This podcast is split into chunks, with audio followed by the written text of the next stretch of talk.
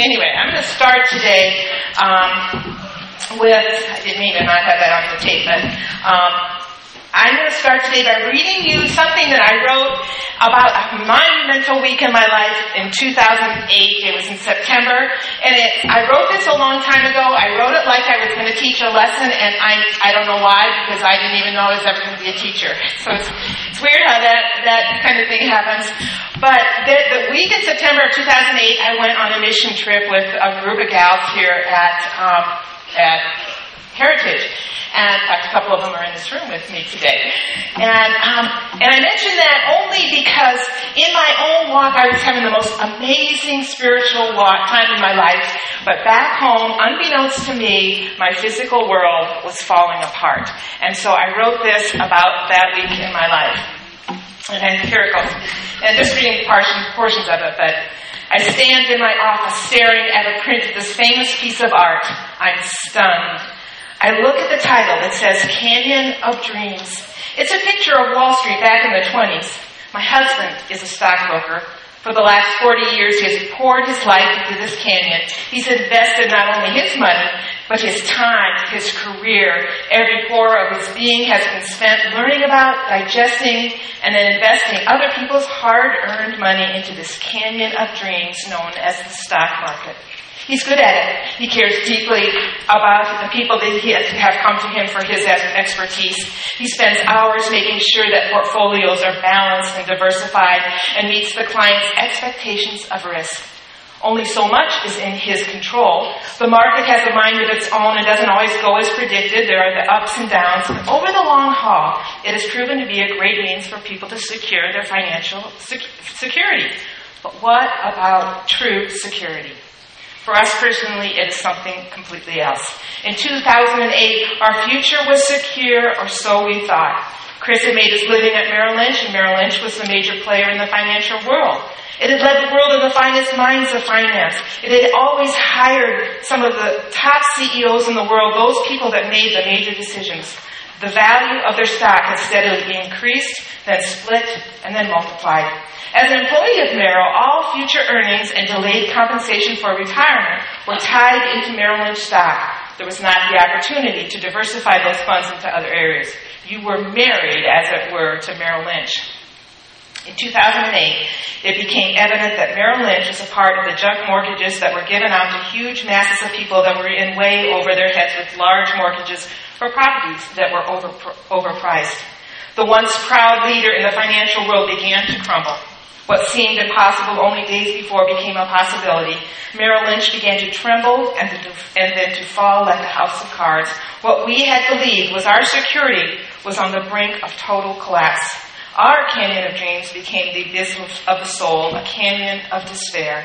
We watched the ultimate sale of this proud will of a company fall into the hands of a bank. We watched as the leadership was ousted and new leadership t- took over. We watched as the truth slowly slipped out of the poor decisions, decisions made solely for greed, were dripped out into the media. The hundreds of thousands of employees that had believed in Mother Merrill, who had, who had trusted their futures, their very lives to the leadership, were suddenly stripped of their faith in the company that they had spent their lives to build. In one week, the week that I was in Africa, we stood by watching as the stock prices dropped from $98 per share to less than $6 where, where a retirement income of a value of $100,000 was suddenly worth less than 6,500 and a million dollar estate suddenly was worth less than $62,000. The very thing those brokers had prided themselves on doing for others for all those years of securing retirement for their clients now saw their own retirements radically diminished. What does a man do with that? What happens to a man who spent his life in this canyon of dreams when and finds these dreams are shattered? It jars the very core of what you are and what you believe in. But the bigger question is, what does God say about all this? Jesus answered that question in Matthew 6, 19 through 21. This is what he warns us of. Do not store up for yourselves treasures on earth where moth and rust destroy, where thieves break in and steal, but store up for yourselves treasures in heaven where moth and rust do not destroy, and where thieves do not break in and steal. For where your treasure is, there your heart will be also. In America, it's easy to see where our treasures are. They are, we spend hours of time and resources pouring into them. They are our homes, our cars, our stock portfolios, our latest gadgets, our entertainment. Jesus warns us not to put our hope in these things Oh, I can see how this hope has, I can see how this has been my hope. I, I know how it has rattled me to the very core. I have been stripped of this security. It's been a hard thing for me to learn about myself, not only to admit as a believer that I cling to this material security, but that I didn't make storing up for myself treasures in heaven a priority. All of us are on the brink of having our earthly treasures stripped away from us. You may think that it can't happen to you, but I'm here to tell you that if one of the strongest corporations in the world can crumble, your treasure can crumble as well. It's not something that we like to think about, but maybe it's time that we did.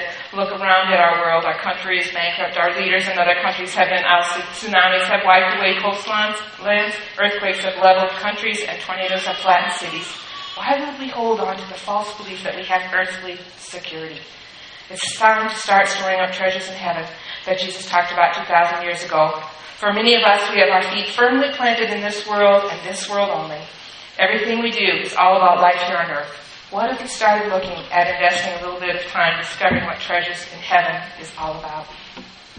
I wrote that back in 2008 and uh, struggled with that. And um, it just seems that even now we have more issues to deal with. We have other things. And I think this is sort of a downer now. I'm sorry to do this to you. we will lift this up at some point here. and that's what I was struggling with all week, thinking, oh, God, how can I share this? But God is just working in my heart so big in this area. Um, the question that I have for you out here is um, we're going to look today at that verse, Matthew. We're going to start with Matthew 6, verse 19. And it says, Do not store up for yourselves treasures on earth, where moth and rust destroy, and where thieves break in and steal, but store up for yourselves treasures in heaven, where moth and rust do not destroy, and where thieves do not break in and steal. For where your treasure is, there your heart will be also. My question for you is, what is your treasure? I've got three lines there. I just want you to write down, think for a minute, share around your tables. What is it that you treasure? What are your treasures?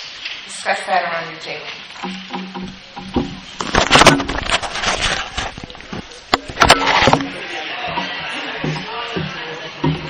Sort of subdued, subdued conversation today. I kind of brought the room down, boy.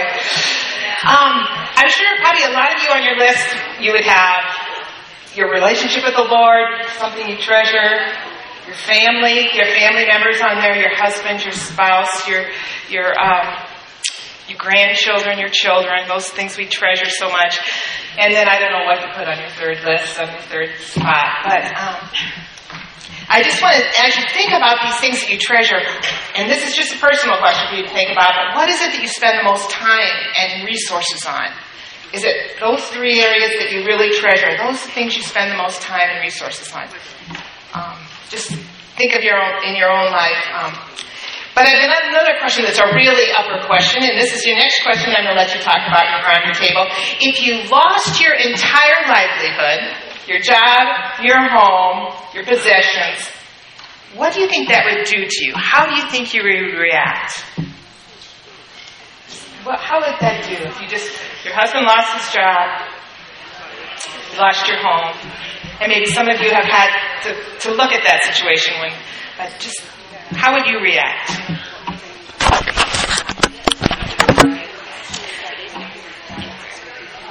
Well, that question that I just asked that you just were pondering for a moment there, that question became a reality for Chris and I back in 2008. Um, brokerage firms were closing the door. You know, we saw them, some of them closing the door. We had no idea if Merrill Lynch would be do, doing the same thing, if he, he was going to lose his job. We didn't know if we'd lose our house. We still had the business Gold's Gym that was uh, a lot of energy.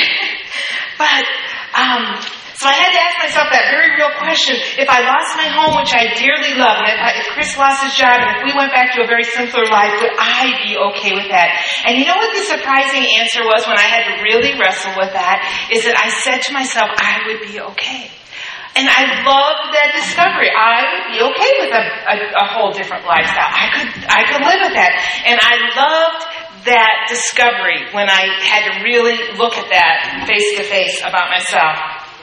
But ever since that time, I've also discovered that things and stuff and retirement plans still has a hold on me. Um, I hate admitting that, but I still want my home to be perfect. I still want to make sure that we have enough financial resources. I still want to go on fancy vacations. I still want my stuff. And it's been a battle that I've had. I believe, though, that as a Christian, that this is what is the exciting part about this is that uh, that. Um, that God has not let me go on this. And I know it's the one area that I just can't completely surrender Him, and He has not let me go. He keeps bringing stuff up, and that's why I'm talking about it today because He just He it, it's it's phenomenal how He keeps working in my heart. He keeps challenging me, and I can look back and see that I am radically different than I was of, of just a few years ago, and I just love that. Um, God's desire for me is to find success in all areas of my walk with Him. Every single area. And He's not going to let any of us go if we have an area that we're struggling with. I don't know what you guys struggle with, and I don't know that this issue is completely something that you don't even, uh, it, it, it's not something that's an area of uh, struggle for you. I, I, I look at, at my, as I, as I think when I'm working through lessons, I think of my own heartstrings table, and, and they're just such amazing women, and they've just got this life, they're just doing life so well. And I think, is this going to be something to apply to them? Um, and, and so maybe some of this won't be something that relates directly to you. Maybe you're at the opposite end of the spectrum, and you're just trying to figure out how to survive and um, have enough resources. But um, I think no matter where we are on the spectrum of how we deal with money and stuff, I think God has a word for all of us today, and that's what's exciting for me to teach it. I just want to set down a few um, of the things that um, that just as, as parameters to start with, and. Um, one of the things that um, that that I have learned that is that this area of, of money is very important to Jesus because it is a heart issue, and the stuff that we have is, is important to Jesus. In fact, he said more about money than he did about prayer, and that says how much he um, it, it's important to him. Our stuff, our money, our things in themselves, they are not bad. And I think that's something that's a first fill in on your bank. That our stuff, the money, the stuff that we have, the blessings that God, these things that God's give to us, they are not bad. We remember in the beginning, God created the earth and He created things, and what did, what did He say they were? He said they were good. Yes, um, that it, they only become bad. That apple, even that apple in the garden was good. It only became bad when mankind chose to disobey. That's when it becomes bad. So that other fill-in is it, it was obey when we do choose to not obey, and then it becomes bad. Um, the most important event in history um, affirming that matter was good was when Jesus entered into the world. All of a sudden, matter, Jesus who was spirit up in, in, heaven, in heaven, came down as, as matter, as something uh, in his incarnation as matter, and it was very, very good. And he combined that for the first time with spiritual things.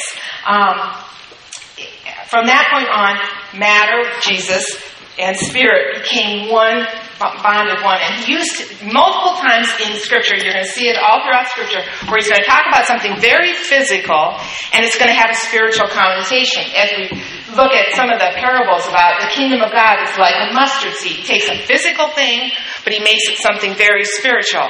Um, there, we, we hear when, he, when Jesus teaches us that man cannot live by bread alone. He's talking about a physical thing, but on a very spiritual level. So all of a sudden, everything that Jesus teaches us about um, in, in, the physical world, we can apply it in a spiritual sense too. Um, and uh, our bodies, as we learn, learn from, are not only physical, but we're spiritual. The combination of the, the spirit that comes in with when we have the Holy Spirit, we're, we're a combination of both physical and spirit. And God cares about the spiritual side.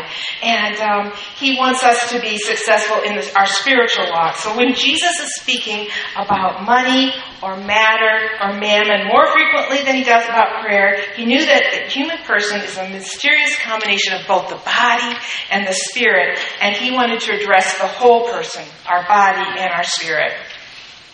And so that's why he gave us this warning in Luke 12, 15. I put that in your notes. He says, Then he, Jesus said to them, Watch out, be on your guard against all kinds of greed. A man's life does not consist in the abundance of his possessions. Um, that's the first um, main point there is that the abundant life will never be achieved through the accumulation of, and I left a blank there. You can fill in whatever you, you like to accumulate, um, but or just put stuff. But the abundant life will never be achieved through the accumulation of whatever. I've got a gal in our home group that we we're talking about this, and she loves to accumulate shoes.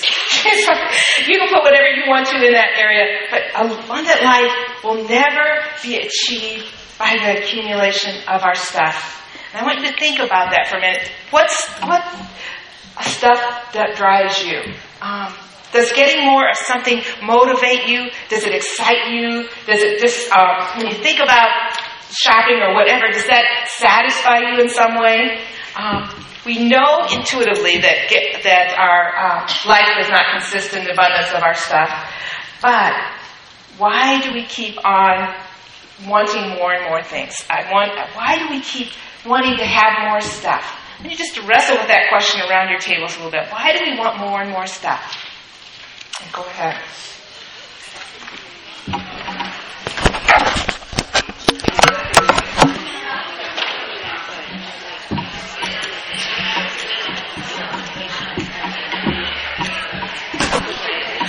Okay, so what are some of those answers? You guys want to tell me? I'm going to write them down. What are some of the reasons why, to shout out why we want to acquire more and more stuff?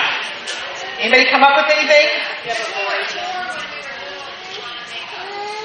Poor when we were little, and we make up.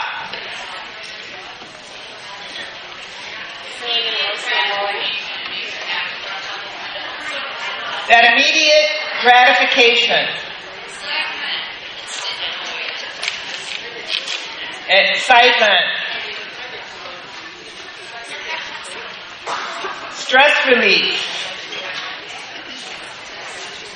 So I heard uh, avoid. I think someone over there should avoid. Still avoid.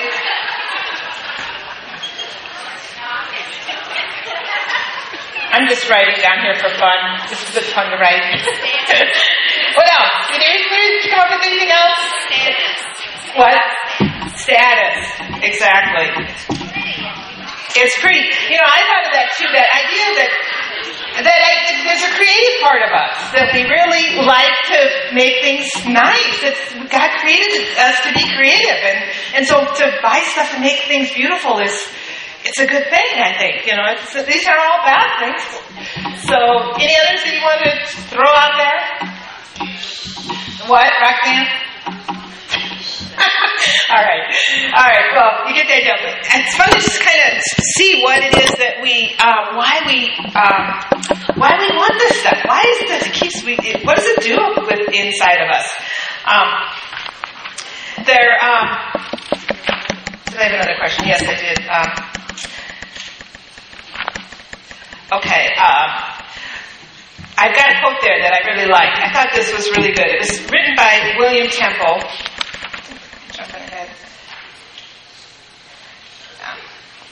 Um, William Temple, who was a, a, great theologian, lived in the late 1800s, early 1900s, and this is what he said. He said, and I thought it was really good. He said, the spiritually minded person does not differ from the materially minded person, chiefly in thinking about different things, but in thinking about the same things differently. In other words, the spiritual person looks at things differently, just thinks about stuff differently than the materially minded person. Um, so, what I want to do today is to start um, to point out, maybe not for you, but for me, what I needed to do to start thinking differently about stuff. Um, possessions in themselves, they hold a, a, deep, there's this deep fear inside of us that we're just not going to have enough. And so we feel there's this inner, somehow this security thing, we just don't have enough. And so we go out and we, um, we, we buy more stuff, you know, you go out and buy more stuff, and then we find out that that didn't really fill that void that you were talking about. And so it's just this onward circle. So then we keep trying it again. Oh, well, maybe this will fill this void. We just kind of, it's this onward circle that we have. Um, I, I, um, another question I just wanted to throw out with you that for you just to throw out answers to me is what do we often do with our surpluses, the abundance of our possessions here in America? What do we do with the stuff, the extra that we have? What are some of the things that we do? Goodwill, okay, very good. What, garage sales? We pack our extra stuff away. If we have, if we have extra uh, abundance of money, um, what, do you, what, is, what do we as Americans sometimes do? Save it. Take a vacation. All these things. Buy a bigger house. Yep. We upgrade our lifestyle. Some of the other things that we do, we even go into debt. Even if we don't have surpluses, sometimes we'll just go into debt because we see these things out here that we think are going to give us some extra um, satisfaction. Um, but Jesus tells us a different way how to go about this. He's, he's got a, a, a, story that I'm going to relate to, uh, that we're going to turn to today. We're going to break away from Matthew a little bit because um, in Luke, Jesus enters this parable that talks about this idea of, of, of money and surplus. And so I want you to turn to Luke 12, and we're going to look at the, the parable of the rich fool. And that, that's where we're going to go today. Because this parable when you look at it, it's right before the um, our main verse that we're going to end up with here, and it just so happens that Luke enters this parable in to make it make the point a little bit better. So we're going to look at that at it there, um, and we're going to start, look at that and see if it can kind of change some of our thinking. Um, the context of this parable, as you turn to it, is there's two brothers and they have an inheritance. And the father has died, and so the older brother who got all the inheritance, the younger brother comes to Jesus and says, Jesus, what do I do about this inheritance? I'm not getting my portion. And uh, Jesus doesn't want to have anything to do with mediating this fight, this fight between this inheritance. And instead, um, he, uh, he gives us this parable, and we're going to look at it now. And it starts on in verse 16, and it says, The ground of a certain rich man produced a good crop. Now I want you to notice here, we're going to break away, but that he's already a rich man. So we're not talking about, he's already got plenty of stuff. He's, he just had an unusually good crop, Jesus is telling us in this story. Um, the, and from that, I wanted to make two different points. But storing up for ourselves is not in and of itself wrong. I put that down in your notes. Um, in, in all, all, of the New Testament, this um, idea of being um, wise and prudent with your money and making sure you're not a burden for your brother or for your family is that that is all good. Um, Jesus is not commanding us against this kind of storing, but Jesus is protesting against the kind of storing that is a symptom of greed and acquisition, of the love of money, and that love that will take us away from God, gives us the independence away from God that he seems to allow. So I just want to make those two points. This guy, he's already got plenty. He's already got his storeroom all um, filled, and he all of a sudden has this abundance of, of crop. And so he thought to himself in verse 17, and I want you to notice this, that he, he was speaking to himself. He had this abundance of crop, and he didn't bother to go and say, God, what should I do with this? He didn't go to his wife. I don't know if he has a wife. It didn't say that he uh, he didn't consult anybody, a friend, anyone. He's all alone, and he says, "Self, what shall I do with this abundance of crop? What shall I do? I have no place to store my crops." So um, he builds a plan. He has a plan, and his plan is to build bigger. He says. He says, and so then he said to himself, again, he's all alone. This is what I'll do. I will tear down my barns and build bigger ones, and there I will store up all my grain and my goods. And as I was studying this um, this parable, I just saw myself doing that. I mean, I, I, I gotta admit you, I, I, put this lesson together a few weeks ago, and um, I, I just could see this was me. I, I when we had uh, um, Chris would get a raise or he'd, he'd have more, we would build a bigger house. We would buy a different house. We went from this house, and then then he'd do something else, and I'd go get another house, and then I would get another house, and I kept. Um, whatever level we were at, not being content at that level, I still wanted to do something bigger with what we were so had what we had. And it just broke my heart. I just could see myself in this story as this rich fool that decided I needed a bigger house. Um, maybe your thing is, is not a houses, but maybe your thing is that constant drip, drip, drip out there that says you need the latest new gadget, the latest new thing, the latest new outfit, whatever it may be. Um, I think we just we think we need this stuff, and do we really think should I have this stuff? You know, we have extra things. Do, do we consult God and say, okay, look at this. I have this. What am I supposed to do with this, God? You know, instead, we think, oh, gosh, that, that new i6 that's out there and I have a new phone and I, I, that would be really neat. And, um, you know, it's this constant thing that we have. We are constantly have this drip, drip in our culture of these being tempted to do a little bit more with what, what God, what we have. So anyway, back to our story, verse 19. He's got a plan and it's now for the future. He says, okay, and, and I'll say to myself, he's talking again to himself, you have plenty of good things laid up for many years. Take life easy, eat, drink, and be merry. But the result is not what he expected. Um, the voice of God enters here at this point, and you can just all of a sudden hearing God's voice there, and, and he says, You fool! This very night your life will be demanded from you. Then who will get what you have prepared for yourself? He says, You fool, here you are. This parable started with two brothers fighting over this inheritance, and it ends up with who's going to get your stuff? Where's it going to go? And the reality is, he, he had no idea where his stuff would go. Um, it, could go. It, we don't. We have the same reality. We have no idea where our stuff will go. Um, and then Jesus concludes this parable with these words. He says, This is how it will be with anyone who stores up things for himself, but is not rich towards God.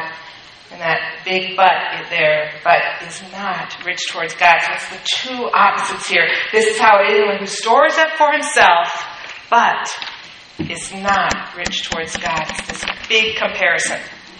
Well, we're going to look at some lies here and some truths that we can take away from this, this fun little story here. Um, and the first lie that I want you to look at is the rich fool thought all of his stuff was his. And if you notice when he when you read it back there in verse um, I don't know 17 or 18, but he talks about my barns, my grain, my goods for myself. And I think this is just how we in America look at our stuff too. We think of it as my stuff. Um, we think of it as you know that it's we earned it, we we got it. It's my stuff. Um, but um, there's the, another wise man who is uh, Ambrose, and I don't know much about him. He's another theologian, but I love this paragraph. This quote, he says, "The things that we cannot take away with us are not ours. Compassion alone follows us."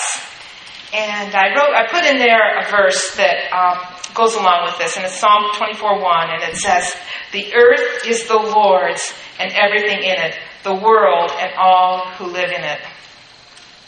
Um, and that is the truth. The earth is the Lord's and everything in it, the world and all who live in it. It's the Lord's stuff.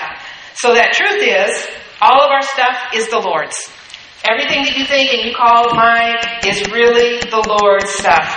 Um, I don't know if you remember, one of the things that I took away when I was studying for the um, Lord's Prayer when he said, give us our daily bread, our, that idea, it's, it's God just to bless us and give us stuff so that we can bless others with what we have.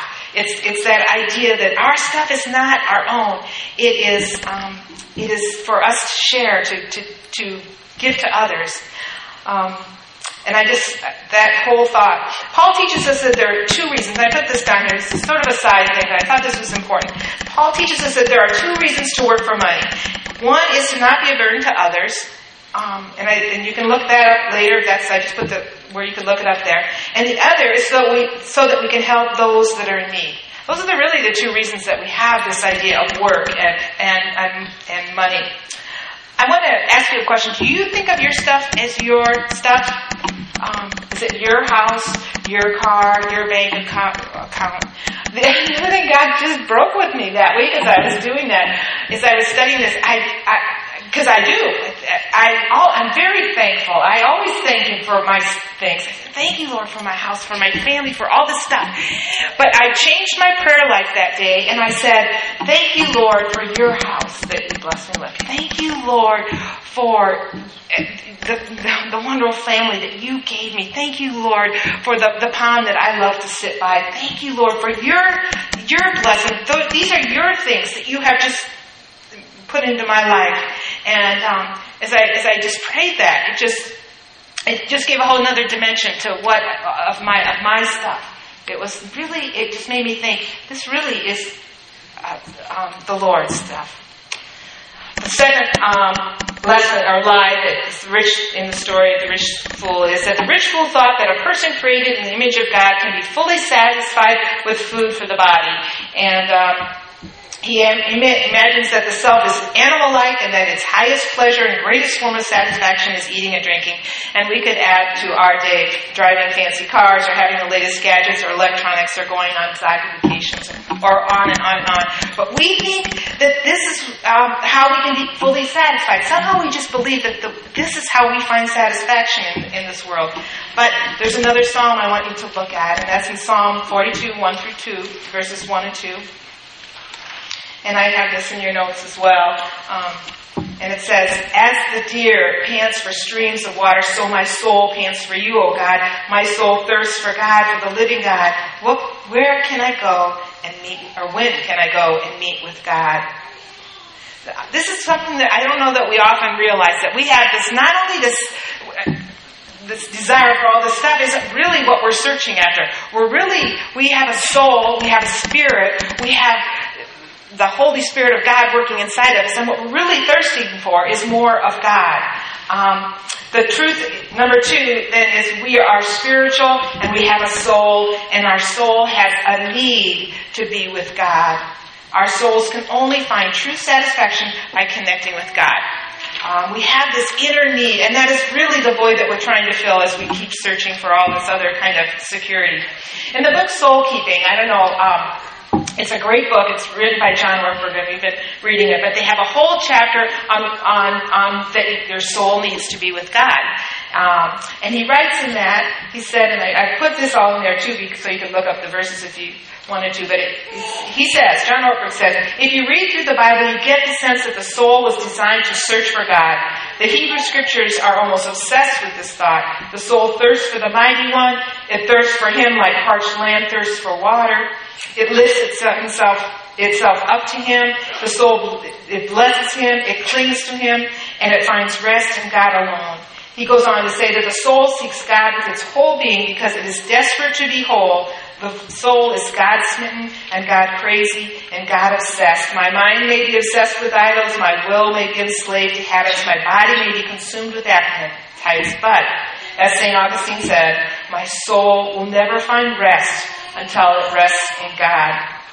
And we contrast that with this rich fool that keeps thinking, and we see this all around us, that we'll only be satisfied when we have more stuff, when we have more food in our in our in our bank, and then I'll be happy, and then I will be satisfied.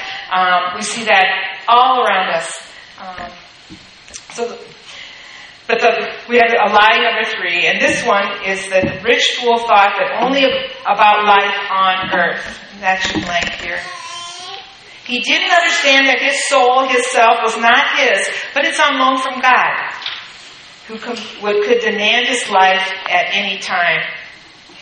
Um, and how well I, I, I know this, this part. Our, the truth of the matter is that our physical lives here on, on earth are on God's timeline with eternal spiritual implications and obligations. We don't know how long we'll have. We don't know if we'll have 30 years. We don't know if we'll have 60 years. We don't know if we'll have 80 years. We have no idea how long we've been given. But, but um, as you think about that, that it's, it's a, a blessing from God, and we have to make the most of the time that we have here because it has spiritual implications. There, and with that, also some obligations. Um, what we do here on earth, no matter how long we've been given, has its implications in the spiritual world in our eternity. Um, Jesus sums up this parable with these words. This is how it will be with anyone who stores up things for himself but is not rich towards God. I want you to talk around your table a little bit about what does it mean to be rich towards God? What are some real examples of that? How can we be rich towards God?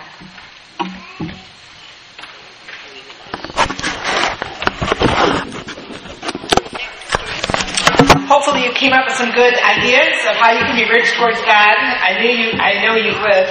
but there's this one quote here that um, I really love. I love this this quote that I put in here.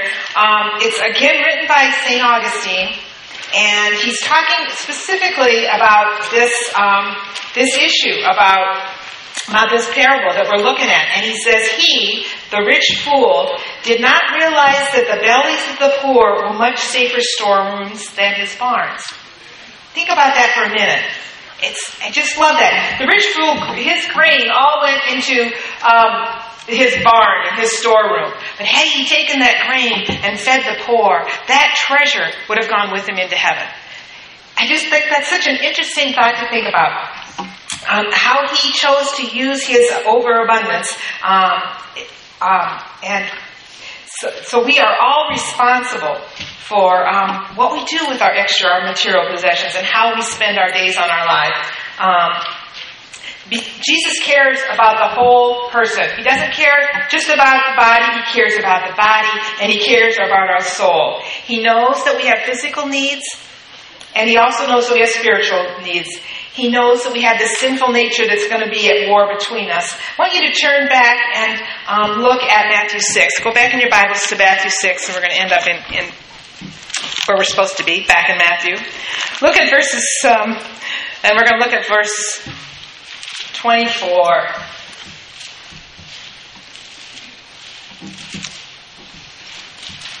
Jesus knew we would have this battle in, our, in, in us, and he says here, he gives us another warning. He says, No one can serve two masters. Either, this is verse 24. He says, No one can serve two masters. Either he will hate the one and love the other, or he will be devoted to the one and despise the other. You cannot serve both God and mammon. Um, I get all defensive when I read those words. Because I know much of my life had been chasing after this money master. And so I read that and I think, ah, I think I'm totally devoted to God, but why does this still have this hold on me? Um, this mentality that we have in America of this dream um, that we just have to have more stuff, that we need, in order to be successful, we need all this stuff. Uh, um, but Jesus calls us in this parable, he calls us fools, and he calls us that not out of judgment or condemnation, but he calls us that out of love because he cares about our souls. He cares about our eternity with him. It's, it's, it's out of love. Because there's this war that's going on between your soul, between God and money. And this is this battle that, that he knew that we were going to struggle with. So how do we stop chasing after this? How do we stop doing that? I want you to go look back up in, in verse 22. There's a, a, a, verse there that seems to be kind of out of place from what we're talking about. It says, The eye is the lamp of the body. If your eyes are good, your whole body will be full of light. But if your eyes are bad, your whole body will be full of darkness. If then the light within you is darkness, how great is that darkness?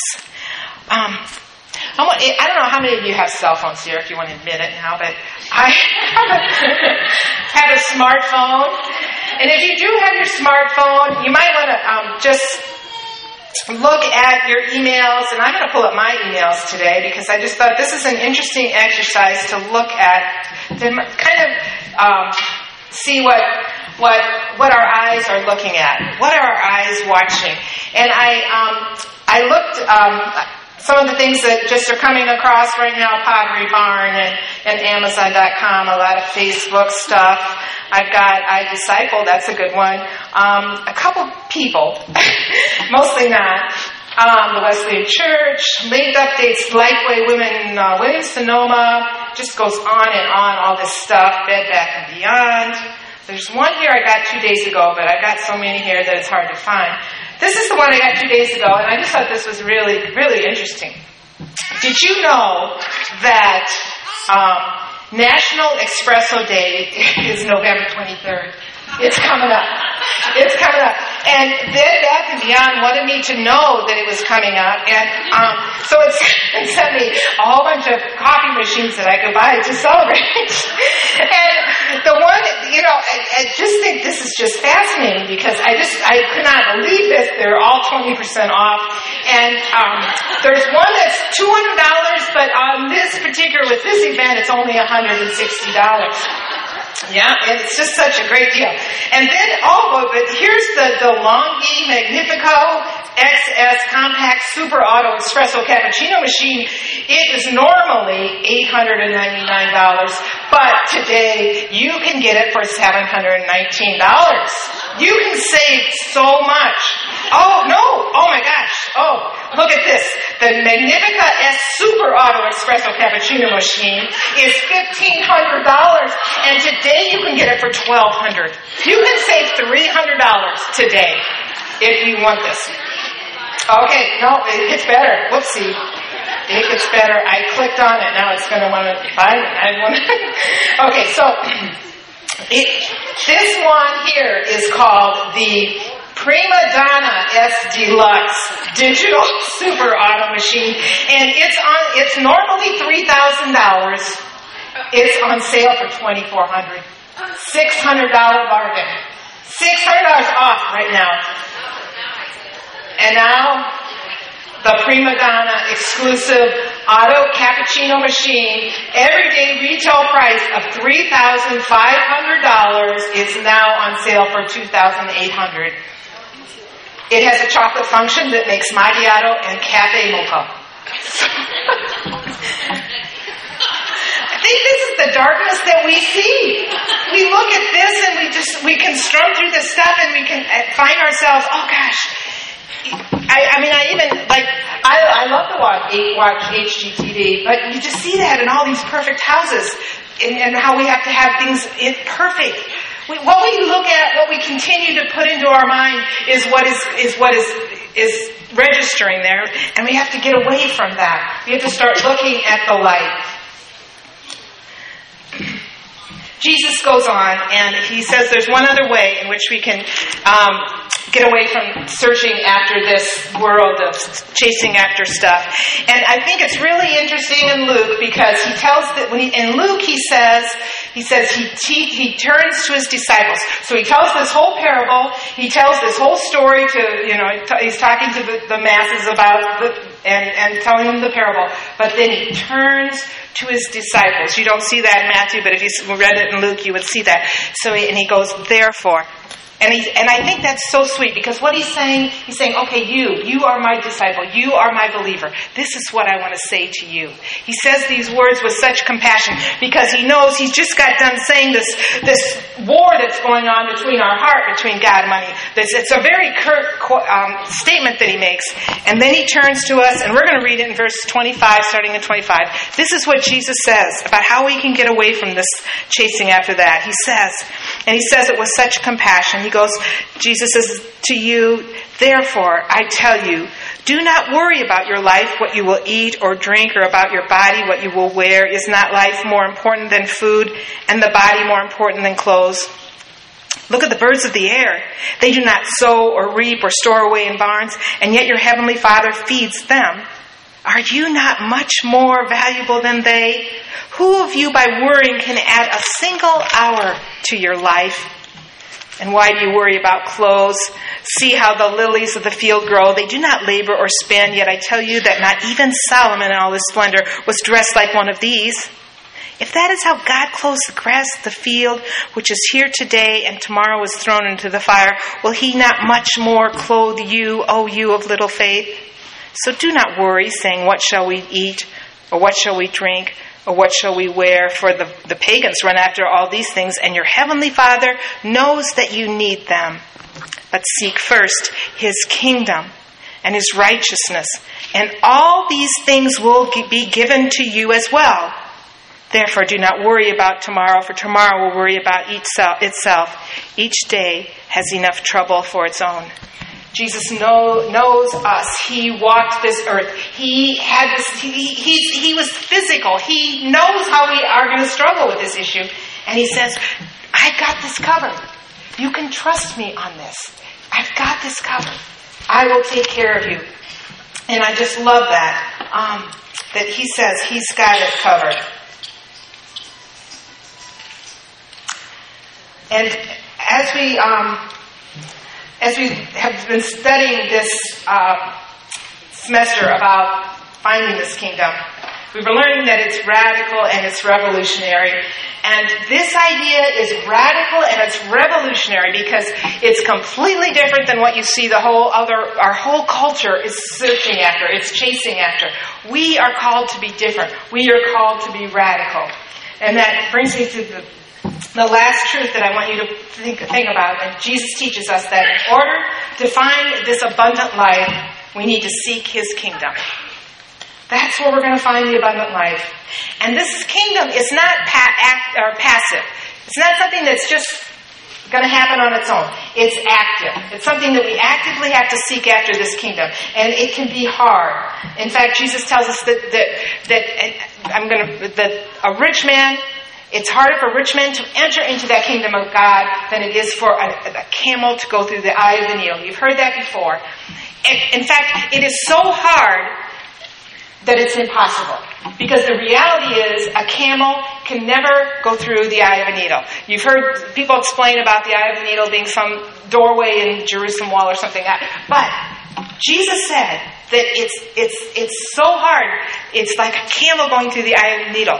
That is an impossibility. But then he goes on and he says, it's what is impossible for us is possible for God. It's not about us doing it. It's about God changing us from the inside out. And this is what I've been discovering, uh, what God is doing about me. He is transforming me from the inside out. As I see, have seen, sought His kingdom, as I, as I just buried myself studying and learning, He has changed my heart. He keeps bringing up these issues. He is the one that does the work in, inside of us. We have to start seeking Him, looking to Him, asking Him what we're supposed to do with our blessings, how we can share them, how we can use them. That seeking Him. And then He will give us what we need. He will take care of us. We can trust Him with that. I've learned how to trust God with that. And one final thing that he's teaching me is that all of this stuff about knowing this truth, you can know it as long as you want. You can say, yep, this is something I believe, but unless you start obeying, it's not really your truth. Unless you start walking in that direction, unless you start uh, doing the things you know you should do in little ways, whatever it may be, going away from from the things that are tempting you. Taking your blessings this Christmas and seeing how you can bless other people with them. Whatever it may be. How you obey is what is becoming, is it will be your truth. Um, that's how you actually live out your convictions, that idea of be, believing. Um, and it'll become your story of transformation. I've got a final question here. Um, I wanted to ask you, which truth do you need to start living out more? to start obeying radically so that you can see your life as a living testimony. Is it that you, the abundant life will not be achieved by having blank? Do you need to just start processing in your own mind and saying to yourself, okay, I know I get a lot of feeling really good when I go shopping, but that's not how the abundant life is. That's something I need to start working on, whatever it may be. The abundant life will not be achieved by having whatever it is that you're struggling with. Or is it that you need to realize that all your stuff is the Lord's? That it's not just yours. We are such an abundant country, and we all have more than we need, but, but it's not ours. It's for us to bless others. Or is your truth that, that you think that um, all our days are the Lord's? Do you, do you need to start thinking, you know what? I always, I'm one of these people that thinks, all right, tomorrow I can do it, the next day I can do it, you know, I'll get my act together in the future. Are you one that needs to know that your days are numbered and they're the Lord's and He wants you to, to appreciate this day and serve Him this day? Or are you um, one that needs to, to, to grasp onto the truth that my soul needs to be with God? That you just, this is where you need to work most. You need to spend more time just being alone with the Lord. Or the final one, the abundant life comes about by seeking God's kingdom abandonedly. I made that word up. It's with abandonment, but abandonedly seek His kingdom. Abandonedly, wholeheartedly, with all your heart, trustingly, trusting that He's going to take care of you, obediently obeying what He says, completely and radically. Um, just have a few minutes. We've got a few minutes here to what area is the Lord pricking in your heart that you maybe need to start um, living out a little more? Go.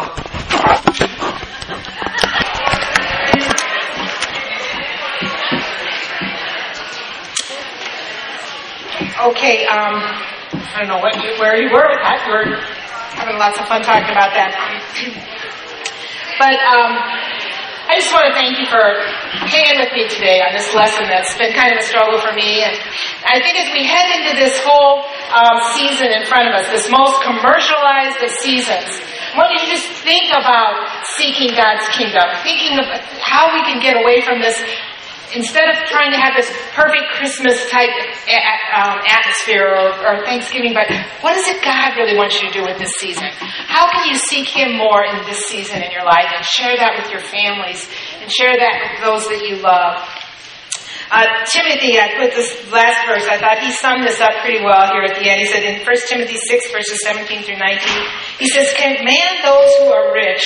And I, I, I think we all know that we're in the top 1% of the world. So he's talking to all of us here. He says, Command those who are rich in this present world not to be arrogant, nor to put their hope in wealth, which is so uncertain but to put their hope in God who richly provides us with everything for our enjoyment.